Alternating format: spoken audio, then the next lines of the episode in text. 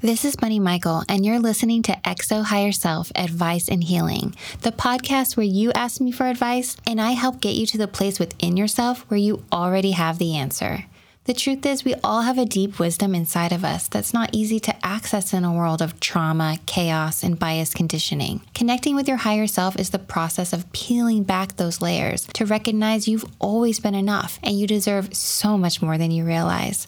Welcome. I'm so glad you're here.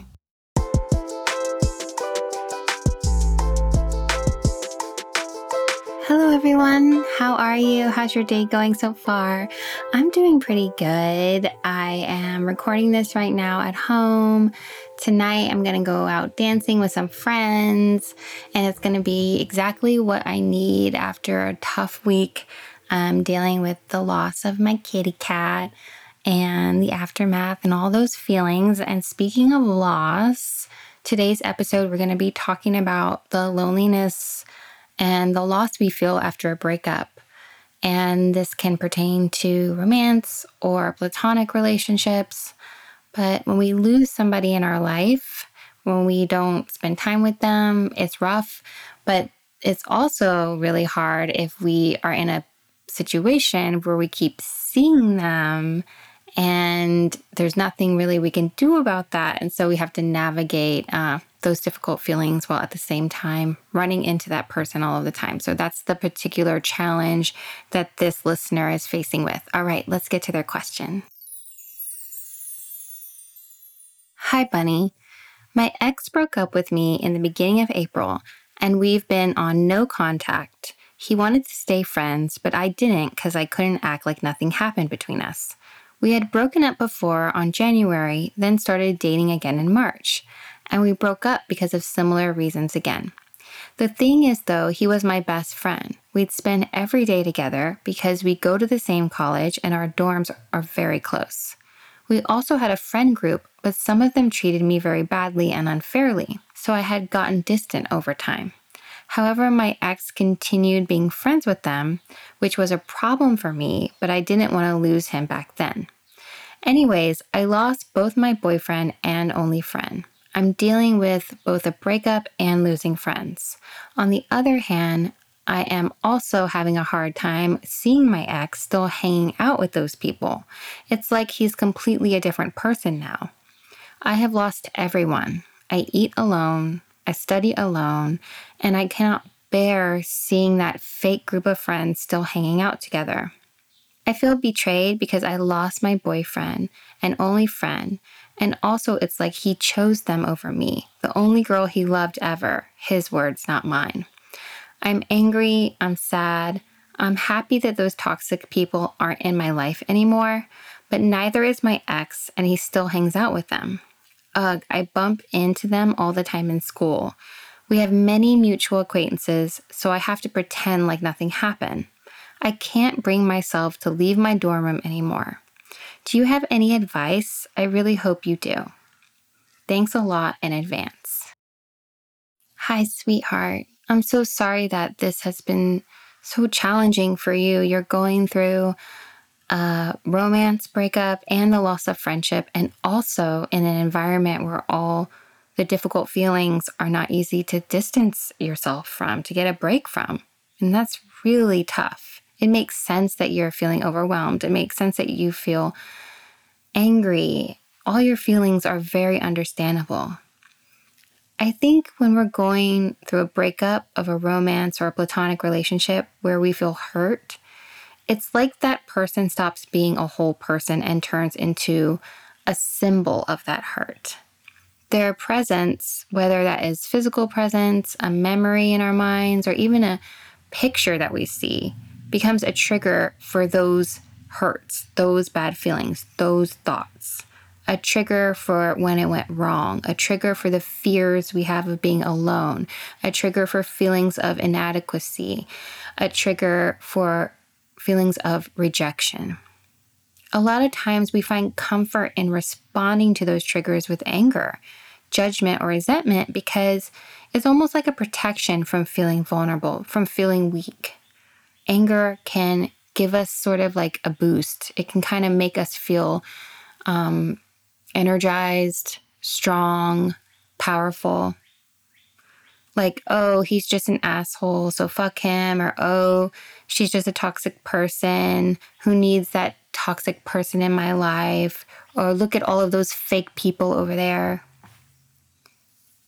And I think looking at it that way can really help you just kind of be able to function when those triggers come up, right? Just a way to make it through the day. But after some time, I think it stops making you feel better. The anger festers and making people a kind of enemy in your mind just starts making you feel like shit.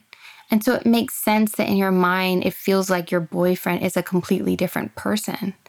Because in many ways, you're seeing him in a certain lens right now. And that is different from the way that you used to see him. But there comes a time in our healing process where we have to go even deeper now, I just want to emphasize here that there's nothing wrong with being in that place of anger and resentment. People did stuff that hurt your feelings. You have every right to feel angry.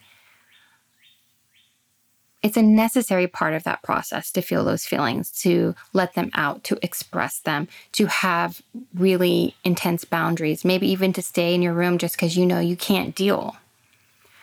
But what I want to do here is create an opening within you to see things from a higher perspective because your ex and you, you really do care for each other. And your relationship wasn't just the things that went wrong, there was also joy there. And even though it didn't work out, that doesn't make either one of you wrong or bad or the villain. You two had different needs different boundaries. And remembering that, coming at it from a higher self perspective of you are just two people who are trying your best, who both deserve love and healing in your life, it helps you begin to see that person not as just the symbol of what they did wrong, but as a whole complex being with wounds and limitations, but also with their own higher self, their own light. And their presence becomes less triggering and more just like, okay, this is hard, but this doesn't have the power it used to have over me. I try to encourage people to stop saying that a person is toxic because the person isn't toxic, the behavior is. Now, that separation doesn't mean you're going to let that behavior in your life, but what it does is it empowers you to see someone through their behavior and recognize there's a difference between who they are and how they trigger you. And that actually makes the trigger less powerful.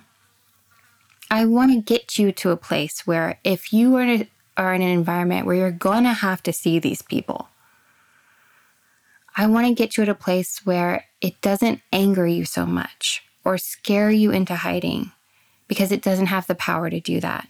They are just people who have their own shit going on that is no longer your responsibility. There's a difference between pretending like nothing happened and having a healthy boundary where you don't need to engage with what happened in that particular setting. I know this might sound much easier said than done. And I don't expect you to hear this and automatically be like, okay, I'm fine. They're just people. I see their higher self. It's all good. But I want you to begin to cultivate a space where that window of compassion and higher self vision can start allowing you to let go a little bit. The trigger, the hurt, the breakup isn't the whole story of who you are, of who he is, of who those people are. And you are not stuck in that situation, in that lens, in that tunnel. You don't have to hide yourself. You don't have to diminish your light. You made choices for yourself because you love yourself, and it's going to take some time to adjust to these people not being in your life the way that they were.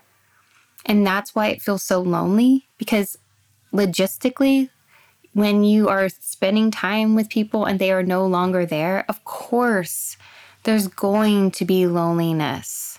Of course, there's going to be a difficult transitionary period. Of course, you're going to have to feel all of that stuff, that loss, because it is a loss. But no one is out to get you, and you are safe. You are definitely going to meet new people. You're going to have another relationship and probably another one and probably another one. And this loss and these difficult emotions will become less powerful day by day. So hang in there, babe. Remember, your higher self is always holding you in love, no matter how tough the feelings are. Your higher self is your power, that love, that light that shines within you the light that you see in the world, the light that you see in other people, even sometimes when they're not aware of it. That's our power. And our healing eventually gets to that stage where we can access that. But for now, if you're not able to access that, you can still know this is temporary. Eventually, this isn't going to feel the way it feels. So let me take a deep breath and just take it day by day. I'm sending you so much love, babe. Take care.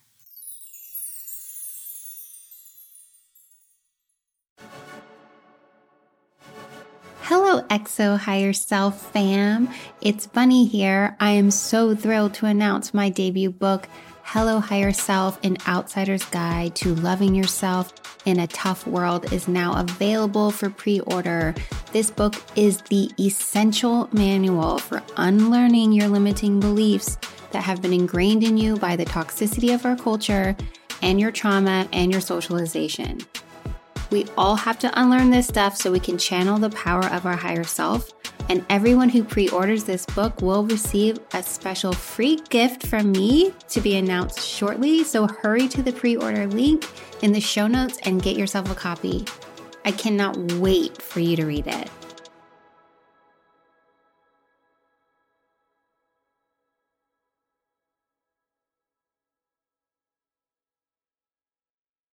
I think that the word compassion in a lot of ways is presented, or at least in people's minds, as some kind of weakness. Like if we have compassion for somebody, that means that we're going to let them hurt us or we're going to let, let them do bad things.